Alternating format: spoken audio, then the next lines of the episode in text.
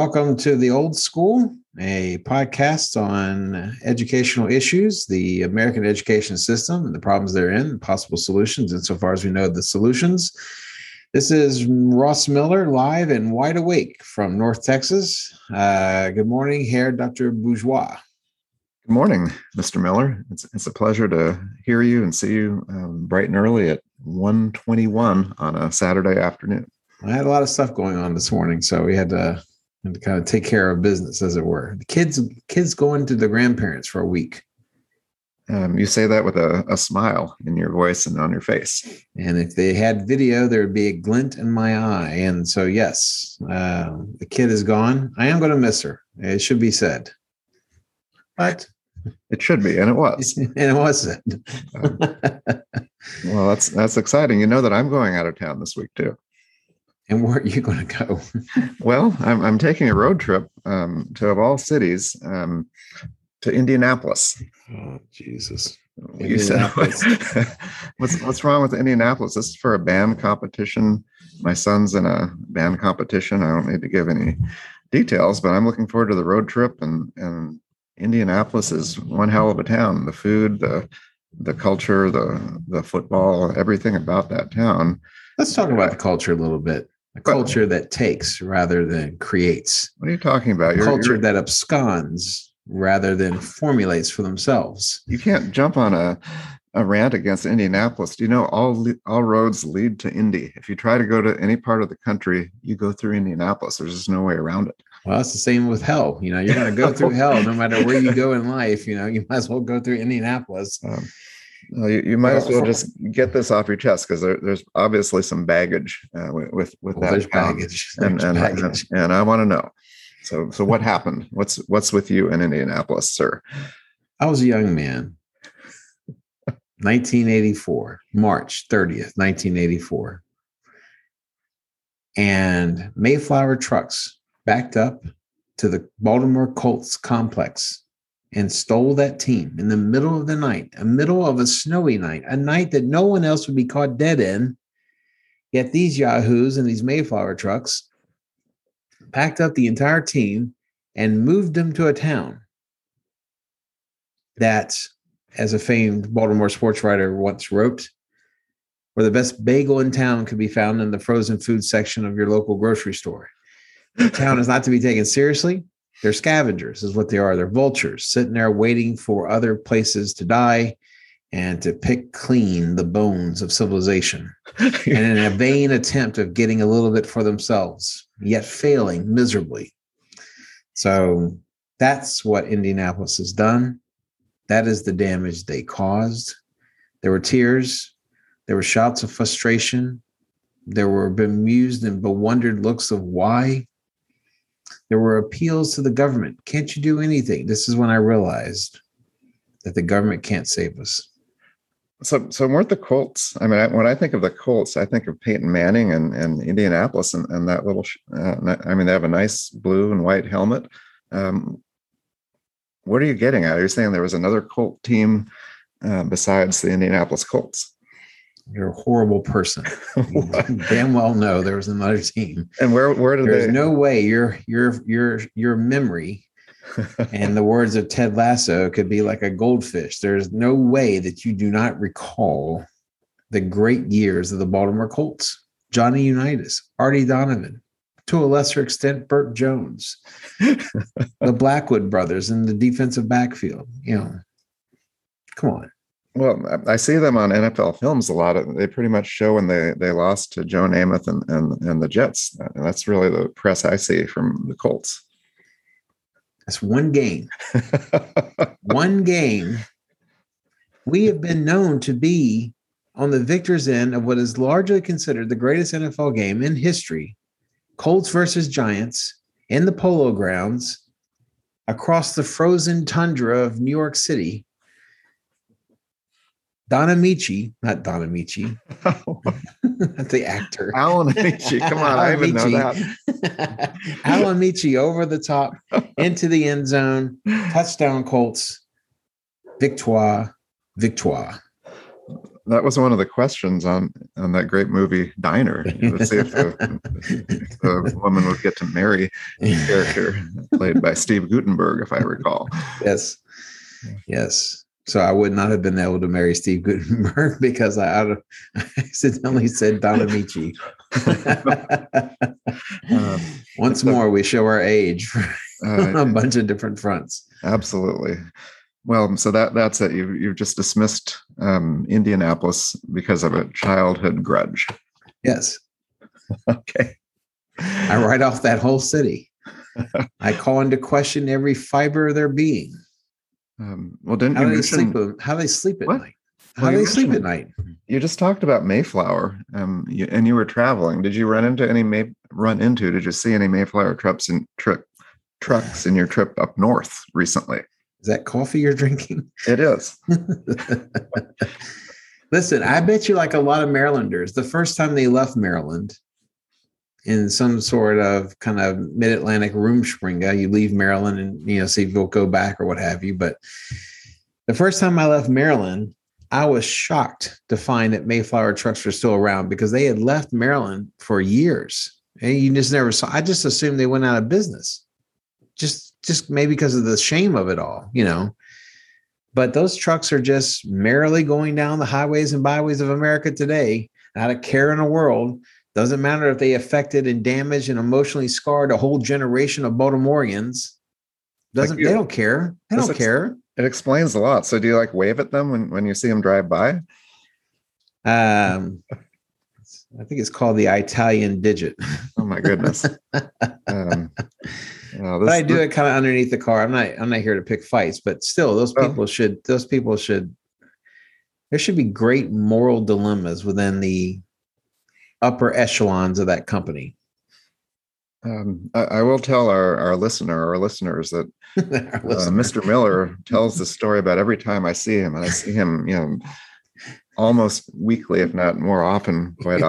You're an idiot. We haven't talked about this in years. Really, it doesn't take anything to set you off. And I worried about the topic of this podcast because we are going to discuss sports, specifically football, at the high school level, right? And the effect or impact on the classroom, what happens in school in general. And I figured we'd get that story out of the way because you were going to delve into it anyway. As soon as I mentioned ball or something like that, he would have said, I don't remember when I was a kid, and I ripped it out of my... Yeah, so... I'm glad. Just get it behind us. I'm glad that you find as a source of amusement the pain, the suffering that I and many of my fellow compatriots went through all those many years ago, so... No, it was sad the first time you told it, and then it's become a bit of a comedy shtick. But it's but I can tell that the tears are real, and we'll say that. And let's be frank. There have been times where the gods have aligned to create a scenario that could not have been predicted otherwise. Like the time we met that one German in Bonn, who said he'd only been to the United States once. And it was to Indianapolis, and you were in the middle of drinking coffee, and you almost did a spit take over the table. It was just perfect. I'm turned to you to see your expression, and for the first time, you were speechless. I think my head was down on the table or something. That was pretty good. So it does come back. Well, yeah. Well, in the time we have left, which isn't much. Tell us about the start of football season in high school, and do you even notice it as a history teacher? Does it make its way into your classroom? Well, I don't know how you can't notice it. Because sports serves a function that in part provides identity, be it identity for a country. If your team is playing in the World Cup or playing in the Olympics or what have you, whether you're talking about a state university. What are you talking about? A town and like a professional sports team. Sports teams provide identity. And to that degree, schools always in search of things that will galvanize support, not just from the community, but also from the student body behind a singular idea, will often turn to sports as a component of that. And so, it should be said, especially for folks who are not from Texas, that Texas has a special bond with its sports teams, particularly football, and it holds a special place. The fall is basically, for a teacher, it's a navigation of assembly and pep rally scheduling, because on a periodic basis, throughout the fall semester, there are pep rallies for the football team for sundry of reasons. And, so it's omnipresent. Now there are other sports, of course. I've taught many fine athletes across the board, everything from, soccer and baseball to more marginalized sports like tennis, but that was a cheap insult because I'm a former and maybe future tennis coach at the high school level. And I noticed that right when you started laughing as you said it. But I think it kind of goes hand in hand. And I think that, the things that we're about to say with regards to sports in schools, it cannot be said at the expense of the people who coach it, because our coaches, there are bad coach/teachers, just like there's bad teachers. And so that in and of itself cannot be a point of discussion. But what needs to be discussed, only because the reputation is so much the other way, is that there are many great teachers/coaches that are in essence excelling in two jobs at the same time. If you've ever had to double dip and work two gigs, in your life, then a little bit about what it's like to be a coach and a teacher, because you're doing that. In other states, they have different setups for their coaches, but in the state of Texas, coaches teach as well, and so it's an omnipresent sort of thing. And you have the support staff, cheerleaders, you have marching band, you have everything else that's in support of the identity that is helped create it by sports teams. Well, you mentioned a list there, the marching band, and I'm a band parent, and all of my three kids are in band, and it's quite a remarkable program. Again, particularly in Texas, the bands are nationally ranked here. Mm. But if you look in the stands, most of those people at the football games are there to see the band. They're parents of the band because the band is much, much bigger than the football team. It's not even close. And some of the fair weather parents will stay until halftime in the halftime show, then leave, and you see the parking lot getting empty. But that program, I guess it did originate and kind of feeds from football, but it kind of goes both ways. And in some ways, we can group all of that in cheerleaders and drill team. And if you look at all that, it's a big chunk of your student body. It's a big chunk of the student body. It's a big chunk of the school budget, time, energies. A lot is put into, vice principals are required to be the vice principal on scene for any athletic endeavor. And so there has to be an administrative presence. Oftentimes teachers will volunteer to keep score or whatever else the case may be. There's other perfunctory kind of duties that are associated with various sports, everything from wrestling to basketball to, what have you. And so, all of these things, sports can be, especially in Texas, sports can be, as I said, a galvanizing, but an all-encompassing sort of thing. Now, the question is, what are the good things about that? And what are the bad things? We have talked about it in the past. We have compared the topic du jour. That's the topic of the day in French. Oh, thank you. Dr. Bourgeois. But we have in the past, we have correlated our topic with, how things are in Germany, for instance, that being the kind of the system that we are most familiar with, but, and of course, in Germany, there is no school sports. There are certainly recreational opportunities both before and after school, and a lot of those are connected to the town itself, not necessarily to the school, but you just don't see it there. So especially coming from a coach's point of view, as you are, what do you see as the biggest advantages of a vibrant, healthy sports image within a school? I'm really having trouble finding any negatives to the to a flourishing athletic program. I mean, I think back on my years as a coach, and maybe I've said this before, but I think that the best teaching I ever did was on the tennis court by far. Mm-hmm.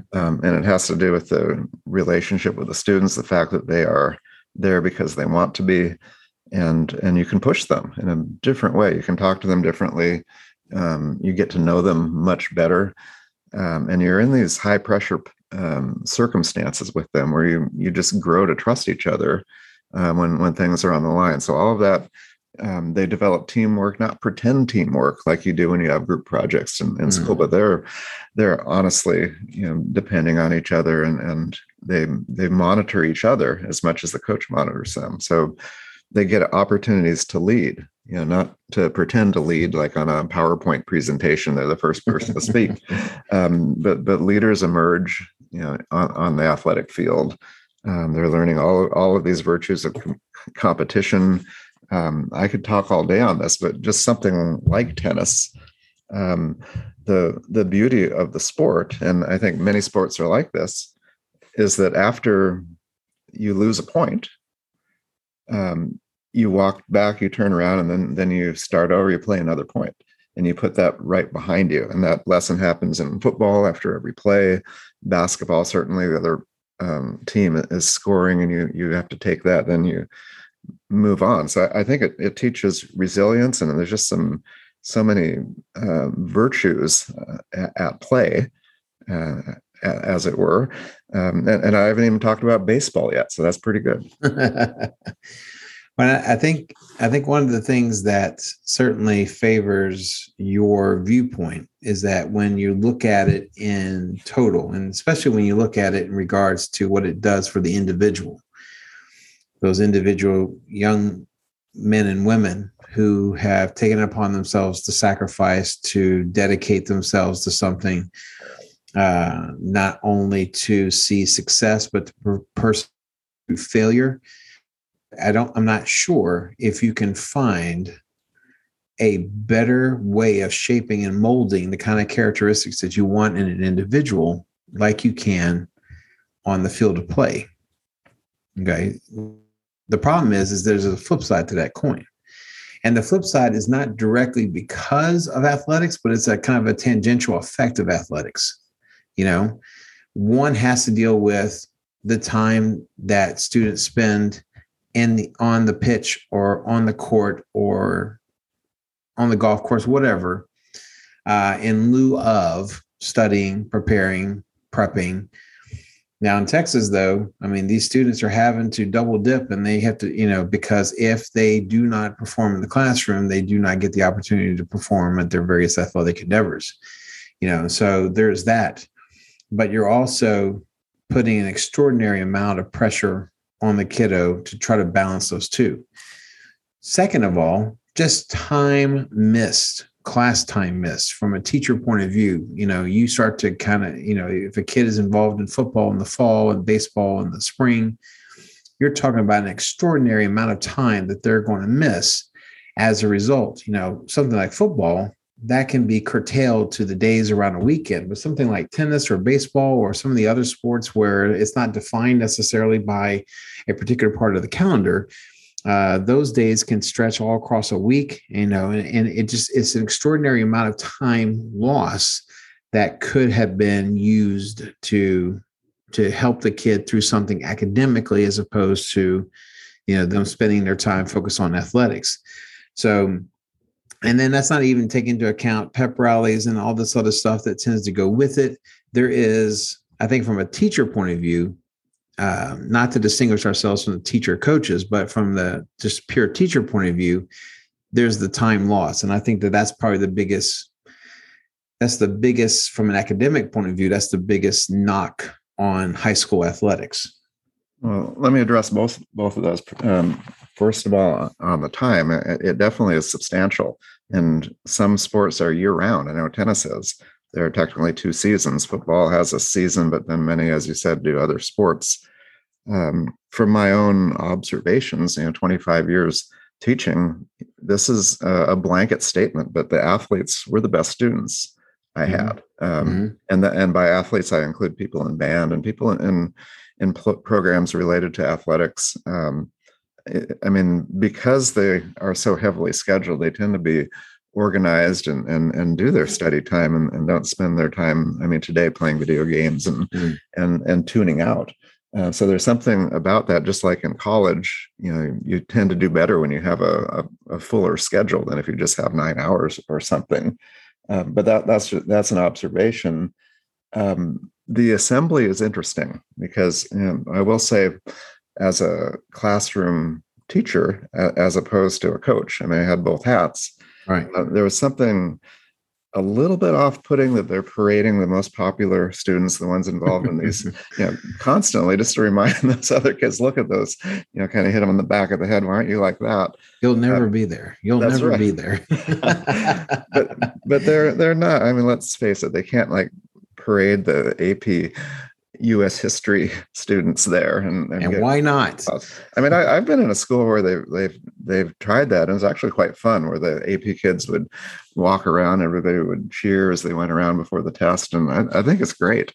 Hmm. But by and large, there is something communicated to the student body by the prominence, I guess, of athletics, particularly football, and as a non-football sport. You know, it was interesting that the people up there talking to the crowd and everything were the football players. Mm. You know, and even though it wasn't necessarily, I mean, it certainly wasn't the only sport, but football in Texas is king. That's for sure. Well, there is one other side to this. Mm-hmm. And because certainly you are right. And I can certainly attest in the years that I've taught, you know, your athletes tend to be, and sometimes in equal measure, knuckleheads, but also the hardest workers, you know, within a particular class, because they've got something to lose. You know, it's not just a purely kind of, kind of required function that they're performing within the classroom, but it has a direct tie to something that they care about more than the subject at hand. You know, and that helps kind of guide them through their studies, you know, and guide them through the fact that they don't have a lot of time. But the other aspect, a couple of weeks ago, we talked about the idea of funding and the funding of schools. And there is an extraordinary amount of money spent on funding athletic endeavors, and not just the athletic endeavors themselves, like the regular season, but if you have a district, for example, who have a fairly successful record across the board in their sports, then the school district is also spending an inordinate amount of money getting these kids to various playoff sites, hotel rooms, travel, gas, trucks, you know, rental cars, buses, whatever the case may be. There is an extraordinary amount of money that's spent to kind of feed those various playoff endeavors. So we're not just talking about a football team that plays 10 games and then Bob's your uncle, but rather 10 games and then maybe a trip to Austin and then maybe a trip somewhere else, and, you know, or what have you. On that side of things, is that a harder argument from a coach's point of view to have? Because certainly you're spot on with your academic response to those academic concerns. Is there a problem with athletics in relation to funding? I think that the amount of funding that the individual sports receive, I mean, I can tell you it's not that high. I mean, the expenses are deferred by booster clubs. Mm-hmm. There's a lot of fundraising that happens. I mean, about the only revenue generating sport is football. So they do bring in some money, which, just like in college, is distributed across the other programs, most right. likely. But I honestly don't know the funding from a school district on athletics. But you're also, you know, paying for coaches. I mean, these are personnel. So, you know, add that to the list that you just had. So the question is it worth it? You know, what about the opportunity cost? Could that be better used to hire, you know, more math teachers? So there is something there. So is the benefit worth the cost? And I guess that's kind of what we're talking about. And this is where we look at our brothers and sisters over across the pond. You know, are their jobs made easier or more difficult for the lack of athletics within the confines of their structure, their curriculum, or what have you? And that's how you have to look at, I think, budgetary questions, you know, because either it's worth the money or it's not worth the money, you know. Well, you mentioned Germany, even the idea of school spirit, it's not really, I mean, they would laugh if you said that. And, you know, maybe it's the culture there, but not having something that they all get behind and follow. And the Friday night, I mean, it's a magical thing, you know, Friday night in Texas and many states, to not have that experience. It really does, you know, pull the students together. So I think that the Germans are missing out in a way. And I think that they would probably love it. I mean, when they visit us, we always take them to sporting events, you know, football if possible. And they come away really excited about it. So they're missing a part of growing up, I think. Well, it's certainly that, you know, for the Germans to come over here, it's part of what they associate with the typical American high school. They think about, I think about football players and cheerleaders and pep rallies and just the whole spectacle that's associated with sports. And then you get the band, which is where your three very talented children have applied their craft. And so it's not an easy discussion. You know, I think sometimes teachers who do not have a direct connection with athletics and who do not understand, you know, the interconnectedness between athletics and the school building, they're a bit too easy and they're a bit too quick to dismiss the importance of athletics. I think for those who are not interested in sports, you know, just as a rule, I think that they are missing some aspect of this and some of the reasons why we have it. That said, it does beg the question, can it be done differently? Can it be done in a more efficient way? Can it be done in such a way that it benefits the school's primary function, which is to educate kids, better than it currently does? I think in Texas, the fact that the UIL, the group that oversees, you know, for the state athletics, has a grade. You need to have the grades, you need to be passing your classes to play is huge. And that fills one of the potential gaps, you know, of a, you know, a strong athletic program. There's something that you see on television shows occasionally. There's always a coach who's pretty overbearing, and he goes up to teachers when their kids, you know, their star quarterback's failing, and they give the teacher grief, and the teacher has to have a moral moment where they say, "No, I'm, you know, I'm going to give them a failing grade because they earned it or whatever." But I mean, in my experience, it's really been the opposite. The coaches will go up to you and say, "You tell us if my players are misbehaving, and I'll work with them on that." And, you know, beyond that, you know, if you give us a heads up that they're struggling, thanks. But I've never experienced that once, you know, coaches are very professional and they're sensitive to that. And I think that they are not going to advocate. In fact, they're seeing this as educational moment if a student fails and misses a week. So that's been my experience. How about you? Well, when I was a new teacher, there was one coach who tried to, not in a not so subtle sort of way, you know, make the case that so and so should be passing. You know, now I was different than your average first year teacher. You know, I spent 4.5 years in the military.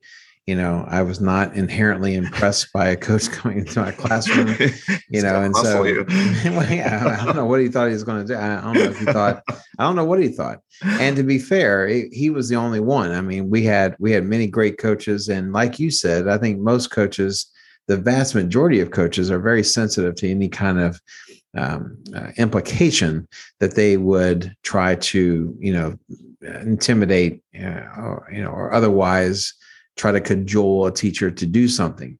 Not that hasn't happened, but it's only happened once in my entire career, and it was at the first year, you know. And so it's something that's very rare. And you're right; most of the coaches just want to know, you know, how do you get knucklehead over here to start doing what they're supposed to be doing, or what do they need to start doing? Now, having said that, what I saw a lot early on were coaches making sure their players did not end up in certain teachers' classes if they thought a teacher might be a bit on the more difficult side.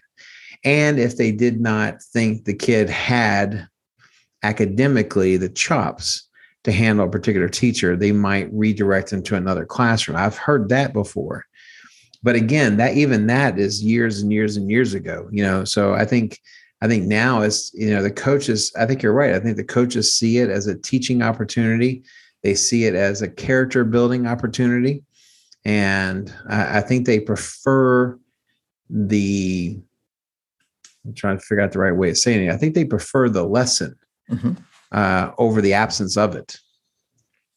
Yes. And again, I recall lots of athletes bringing a little sheet to sign, you know, a progress report, which is just a best practice. It's good. And I was always happy to do it. And if they were in need of a little bit of catch up, you let the coaches know. So, you know, very professional in the way that they handled it.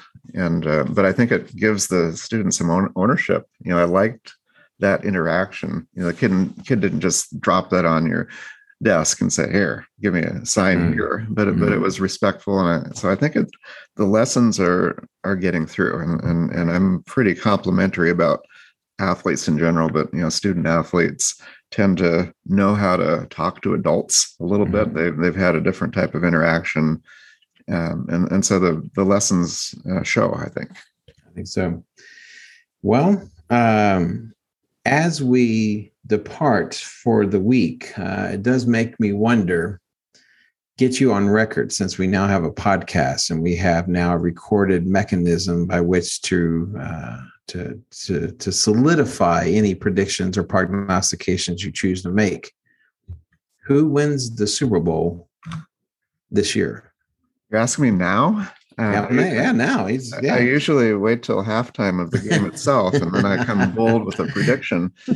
I'm not going to be crazy and pick Indianapolis, even though they have a new quarterback. You know, that would be cruel. That wouldn't make any sense. No, I mean, I know it. One of the teams you root for is Tampa Bay, and they're the defending champions. They have the great Tom Brady.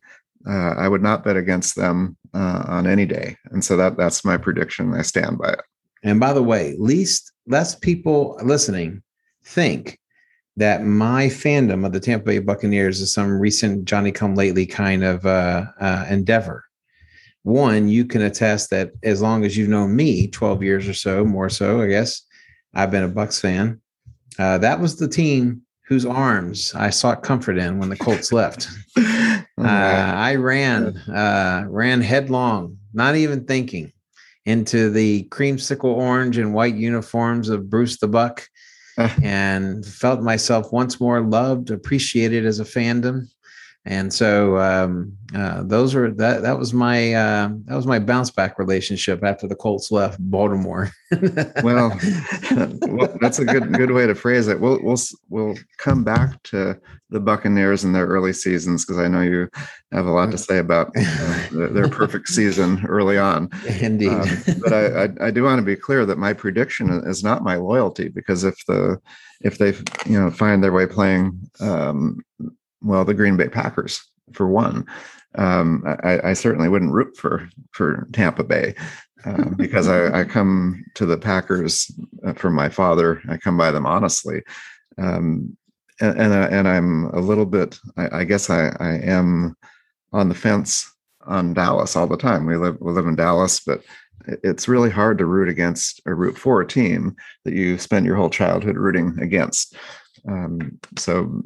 Well, yeah, no self-respecting individual outside the state of Texas should be rooting for the Cowboys in any kind of legitimate sort of way. You got other teams you got to be rooting for. Now, the problem is that because of the various movements as a child, you claim or have claimed at different times the Packers.